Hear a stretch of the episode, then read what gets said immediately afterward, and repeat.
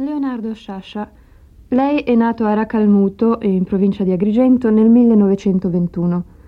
Racalmuto è terra di zolfare e di saline. Ecco, ci parli della zolfara, che come lei ha ribadito più volte è legata indissolubilmente all'avventura dello scrivere, del raccontare. La zolfara, che ha avuto sviluppo nella Sicilia interna nel, nell'Ottocento, praticamente è stato l'isolamento della Sicilia rispetto alla conquista napoleonica che per la presenza degli inglesi ha agevolato certe cose che, che ancora durano, la scoperta del Marsala per esempio, la si deve agli inglesi e, e così anche la valorizzazione delle zolfare. Ora, naturalmente i primi a lavorare nella zolfara eh, sono stati i contadini, gente che veniva dal lavoro della campagna. E lentamente, credo, nel susseguirsi delle generazioni, è nato un tipo d'uomo diverso eh, rispetto a quello che era il contadino piuttosto chiuso, egoista, solitario. È nato un uomo che aveva voglia di comunicare, di stare con gli altri e per il lavoro che faceva, terribile, aveva anche voglia di, di, divertirsi, di godere la vita quando usciva dalla zolfara. Cioè è, è uscito fuori un tipo d'uomo che si può somigliare all'operaio europeo. Ecco. Da ciò è venuta anche questa libertà per cui quello che era un mondo contadino è diventato un mondo più, più aperto, più libero, più curioso. Ecco da, da questa curiosità nasce lo scrittore. In effetti lo scrivere è curiosità. Cosa ha significato per lei, bambino italiano, l'avvento del fascismo? Ah, per me, quando andavo a scuola alle elementari, il fascismo era la più bella cosa del mondo. Tutto il mondo ci invidiava Mussolini, eh, l'Italia era grande dovunque, no? eh, nel, nelle competizioni sportive, nell'aviazione, tu, tutto era bello.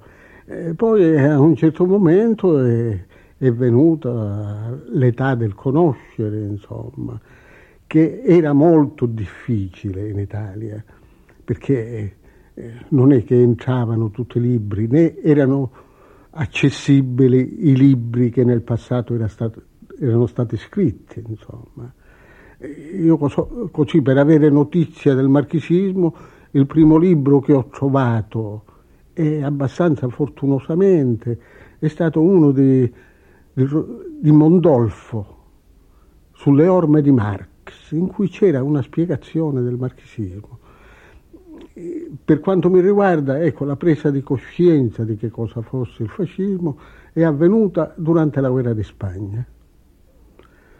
E anche lì fortuitamente, perché eh, la mia generazione è stata molto invaghita del cinema, no? specialmente del cinema americano.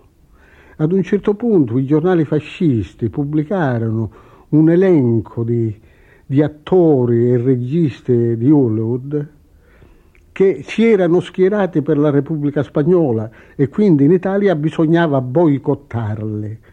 Allora questa è stata una rivelazione perché eh, per un ragazzo a 16-17 anni che Gary Cooper si trovasse dalla parte sbagliata era impossibile concepirlo. e, allora ho cominciato eh, lentamente a capire queste cose. Lei ha iniziato a pubblicare all'età di 35 anni. Prima di quel periodo la sua vita era la scuola, come scolaro, poi come insegnante. Quali sono i suoi ricordi di scuola più vivi a tutt'oggi? Sì, io eh, effettivamente ho cominciato a pubblicare tardi, però per quanto mi ricordi ho sempre scritto. I miei ricordi di scuola non sono sgradevoli. C'era, c'era una disciplina che oggi non si può nemmeno immaginare, però nel corso de, di una carriera scolastica era possibile incontrare due o tre professori che, che servivano molto. Ecco che rivelavano tante cose e io ho avuto la fortuna di incontrarne. Ecco, ne, proprio nei primi anni delle classi inferiori, quelle che oggi si chiamano scuola media, io ho incontrato dei, dei professori di, di una intelligenza e di una liberalità straordinaria. E di lei come insegnante cosa ci dice?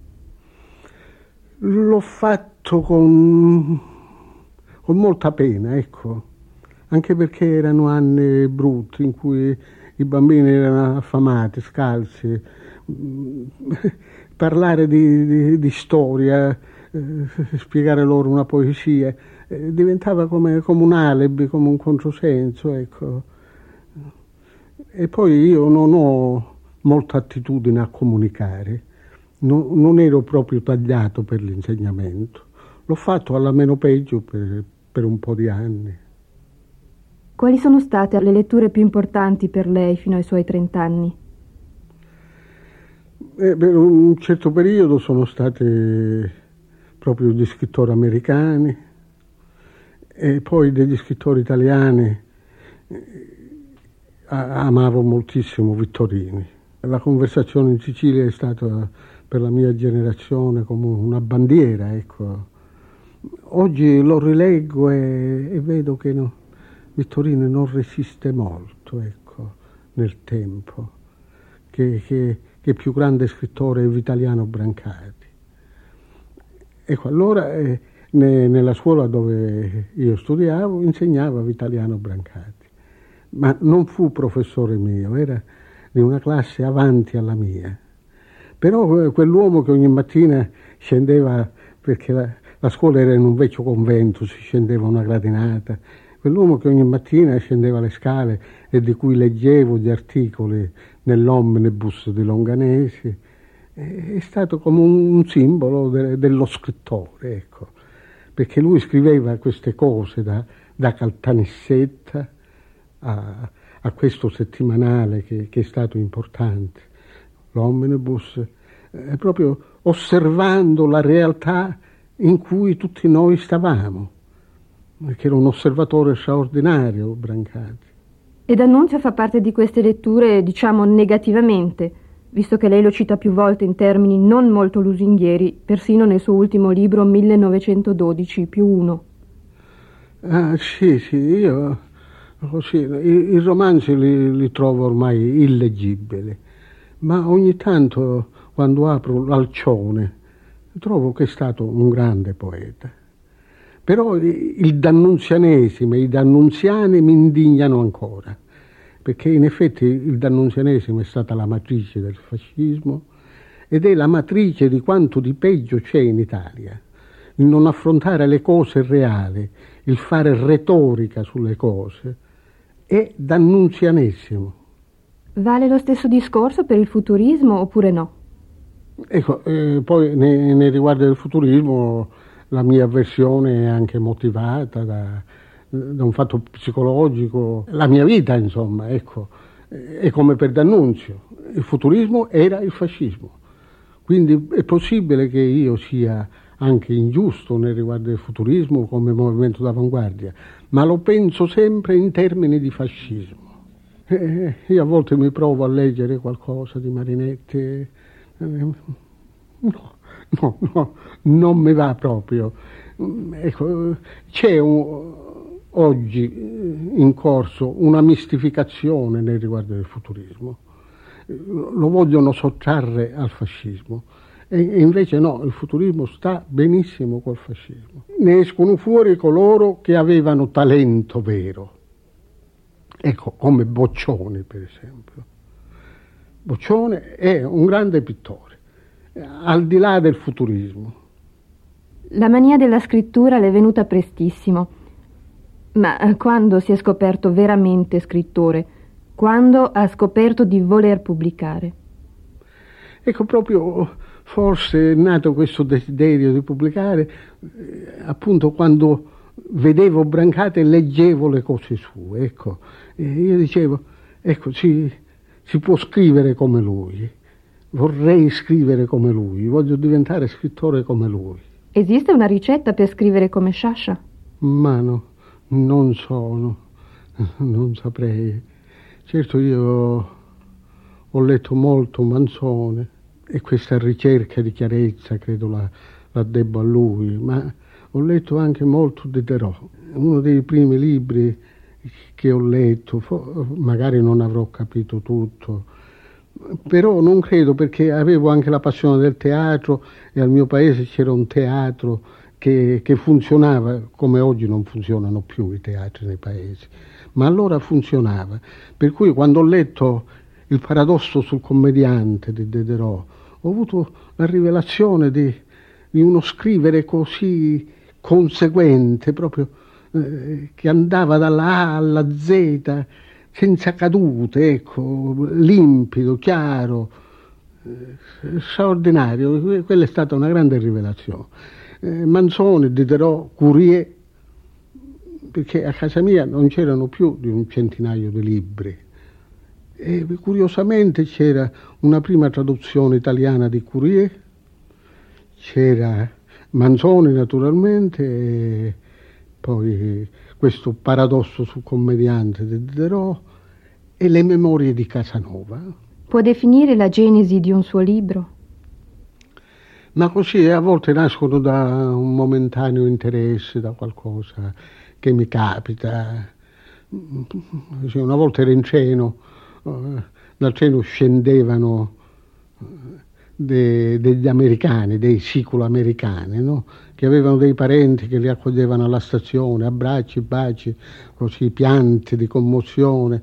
E accanto a me sul treno c'era uno che assisteva alla scena e ha detto tra due settimane litigano. e, e, così mi è nata l'idea di, di scrivere La zia d'America, che, che in fondo è, è la storia di un litigio anche storico, direi, nel riguardo della Sicilia. Chi è il primo critico dei suoi libri? Sua moglie, forse? Lettrice, lettrice, sì, lettrice. Il primo critico dei miei libri, ma che li legge quando sono già stampati, prima era Italo Calvino e ora è Claude Ambroise.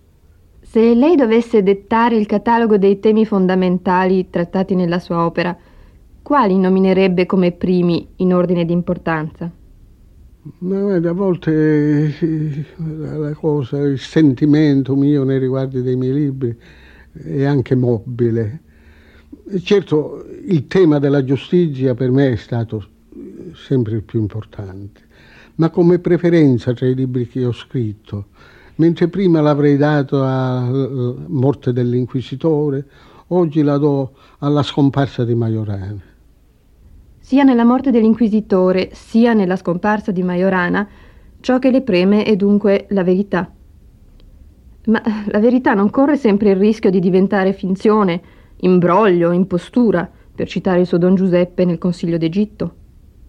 Si veda con, con tutto il rispetto per gli storici, io dico che questo è possibile nelle opere degli storici, ma non nelle opere degli scrittori nell'opera letteraria, specialmente nell'opera narrativa, io credo che la, la verità della storia venga fuori eh, al di là di quella che è la verità dello storico. Lo storico può mistificare la verità, andare per tesi preconcette, ma lo scrittore no. Lo scrittore coglie sempre la verità. Eh, la Francia di, eh, degli anni di Stendhal è storicamente vera nei libri di Stendhal. Uno storico che si mette di fronte a quel periodo ha una tesi e tutto quello che dirà obbedirà a quella tesi. Stendhal non aveva una tesi, era, come dice lui, uno specchio che andava per le strade. Ma senta, scrivere oggigiorno in nome della verità può sembrare reazionario, anacronistico, non le pare? Sì, effettivamente scrivere per rivelare certe verità oggi è molto difficile, direi quasi impossibile, perché si ha addosso tutti quelli che stanno comodi senza la verità. E, e, io lo, lo sperimento giorno dopo giorno questo. La mia è una situazione difficile che però vivo con, con una certa allegria. Anzi, devo dire che nei momenti in cui più la polemica diventa forte, più io sto meglio. Forse è un fatto di temperamento naturale, per cui come i pesci nell'acqua io sto bene nella polemica, ecco. ma, eh, ma è molto difficile, perché in effetti la verità si sceglie non, non avendo altro di fronte, non avendo eh, e non ponendosi alternative. Eh, c'è la battuta famosa di, di, un nostro uomo politico comunista che dice tra la verità e la rivoluzione io scelgo la rivoluzione. Ora, eh, quando si fanno scelte simili può anche succedere che la verità se ne va e la rivoluzione non si fa. Come le è venuto in mente di affidare la fine del suo romanzo Todo Modo ad una pagina di André Gide? Insomma, perché ha citato come epilogo del suo libro un lungo passaggio delle cave du Vatican? Ecco, mi pareva che, che corrispondesse in un certo senso questo avvicinarsi alla Chiesa e poi il tornare alla massoneria. Non che io abbia simpatia per, per la massoneria, perché ogni, ogni aggregazione mi spaventa e mi ripugna. Eh, non ho avuto mai tessere di partito, figuriamoci di, di, di una massoneria. In fondo la massoneria è un'altra chiesa. Sì, ma meno, meno bella però. Tutto sommato la, la Chiesa cattolica ha, ha degli aspetti estetici molto più interessanti di quelli della massoneria. La massoneria è una cosa oscura. Sì, riconosco che eh, nella storia c'è stato un tempo in cui essere massone poteva significare qualcosa, insomma. Eh, però oggi come oggi la massoneria mi, anche mi, mi appare un po' ridicola, ecco. Come mai si interessa tanto ai saggi e ai diari di altri scrittori piuttosto che alle loro opere più prettamente letterarie? Forse è una sete dovuta alla carenza in Italia di questo tipo di letteratura, perché questo tipo di letteratura testimonia dell'esistenza di una società e in Italia manca. Non è un caso che quando gli italiani hanno voluto scrivere opere diaristiche o memorialistiche, eh, parlo delle migliori, siano ricorsi al francese. Goldoni scrive le memorie in francese, Casanova scrive in francese, e anche quel siciliano che tanto interessò Stendhal, Palmieri di Michiché, ha scritto le sue memorie in francese. Quindi c'è qualcosa già nella lingua per cui è possibile esprimere eh, quello che eh, si esprime in un diario, in una memoria, ecco. Mentre l'italiano vi è come negato la lingua italiana è come negata a questa espressione. Ecco. È difficile trovare il diario di un italiano scritto in italiano che abbia interesse. Siamo sempre a, alla superficie, direi alla piccola maldicenza magari. Non c'è l'immagine di una società dietro queste cose. Lei parlava prima del suo libro La scomparsa di Majorana come la cosa che in questo momento le è più cara. Perché questo fascino per la figura del celebre fisico italiano? Eh, ma eh, questo libretto su Majorana eh, mi è venuto di scriverlo proprio in Svizzera. Nel 75, che era l'anniversario della fine della guerra, eh, la televisione svizzera a Lugano ci ha invitato a una lunga trasmissione in cui si proiettavano pezzi di filmato che riguardavano la guerra, la fine della guerra, l'esplosione atomica, eccetera, e ad ogni, ad ogni brano c'era un intervallo in cui scrittori storici eh, provenienti dalla Francia, dalla Svizzera dall'Italia e anche dalla Germania discorrevano sul tema. No? Eh, quando c'è stata la sequenza dell'esplosione dell'atomica, no? Siccome c'era assieme a noi Segre, il fisico atomico, mi è parso così contento di aver fatto la bomba atomica che lì, lì per lì ha suscitato un certo nervosismo sia da, da, parte mia che di Moravia e di qualche altro. No? Ma poi quando sono tornato in Italia, io che conoscevo questa storia dall'infanzia e poi di recente avevo visto una biografia di Ettore Majorana, mi è venuta l'idea di scrivere questo libro e quindi ho fatto delle, delle ricerche, molti amici mi hanno aiutato ed è venuto fuori questo piccolo libretto a cui io oggi tengo molto, per la sua attualità tremenda direi. Ecco. Ha seguito veramente le tracce di Majorana fino a quel convento in Abruzzo descritto nel suo libro? Sì, sì, sì. E io sono, sono convinto, moralmente convinto, insomma, senza, senza averne alcuna prova, che, che è finito in un convento. Lei ha tanto parlato di mafia anche in questi ultimi giorni.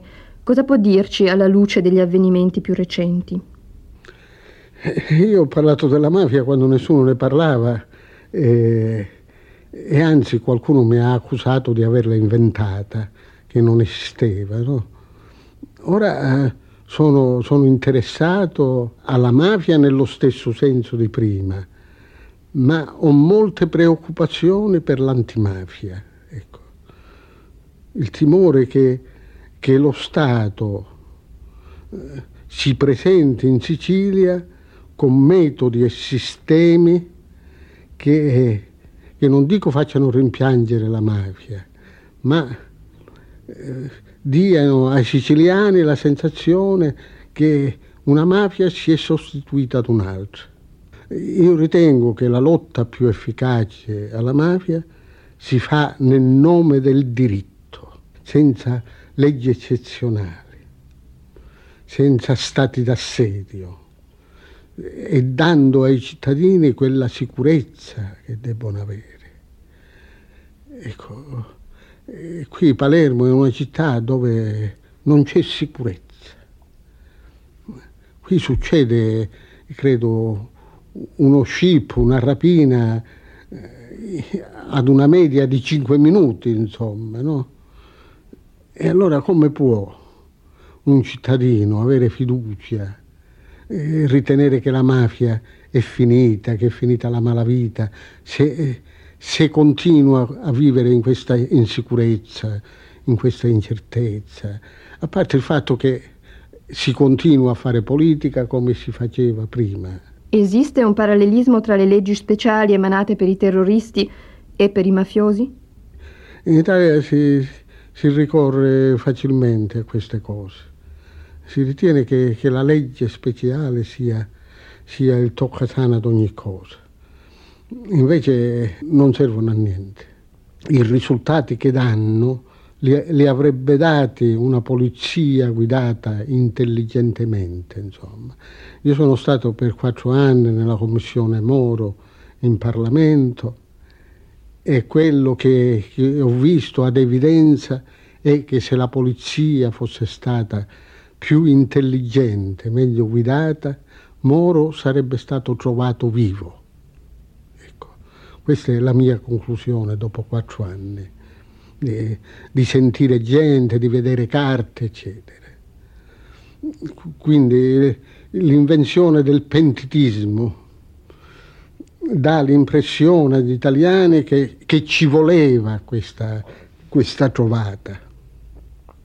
Io invece sono convinto che si poteva arrivare prima agli stessi risultati.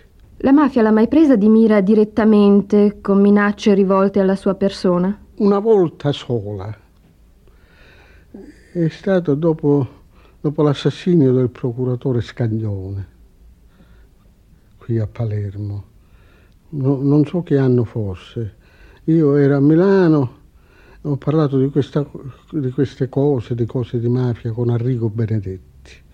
Arrigo Benedetti ha scritto una cosa sul mondo, riportando questa mia conversazione, e ha ricevuto una lettera che lui ha pubblicato, una lettera molto secca, in cui si, si diceva pressappoco eh, se lui in Sicilia non sta bene, lo manderemo in un posto dove si sta meglio. E, e questo mi è parso proprio un avvertimento mafioso, ma di, di altro niente mai. Non pensa che la mafia possa in fondo sentirsi, come dire, messa in valore e trarre un certo lustro dal fatto che un grande scrittore si interessa alle cose di mafia, benché ex negativo naturalmente? Sì, può darsi che ci sia, o almeno ci sia stata, una certa vanità da parte della mafia, dei mafiosi, sì. Qui non bisogna dimenticare che quello che era indicato come il capo della mafia, Giuseppe Giancorrusso, no? Eh, dava interviste ai giornalisti eh, e quindi è possibile questo, che ci fosse questa vena di, di vanità nella vecchia mafia. Nella nuova non credo. La nuova ha proprio marcatamente i caratteri dell'associazione per delinquere, mentre in quella c'era una specie di filosofia, no? Così una, una visione della vita pessimistica, tremenda, no? Queste no, queste ammazzano soltanto e fanno soldi. È finita quindi quella mafia di stampo antico, la cosiddetta mafia d'onore. Sì, era un fenomeno molto curioso così, che, che forniva materia alla riflessione e un po' anche al folklore, no? Ma oggi no, oggi no. Perché prima po- poi era possibile sapere chi fosse il capomafia di un paese. Veniva indicato facilmente, quello è il capomafia perché eh, lui si sentiva come una specie di giudice di pace, no? di conciliatore. Eh, oggi no, no, non si sa più. Eh, oggi eh, la droga ha cambiato tutto.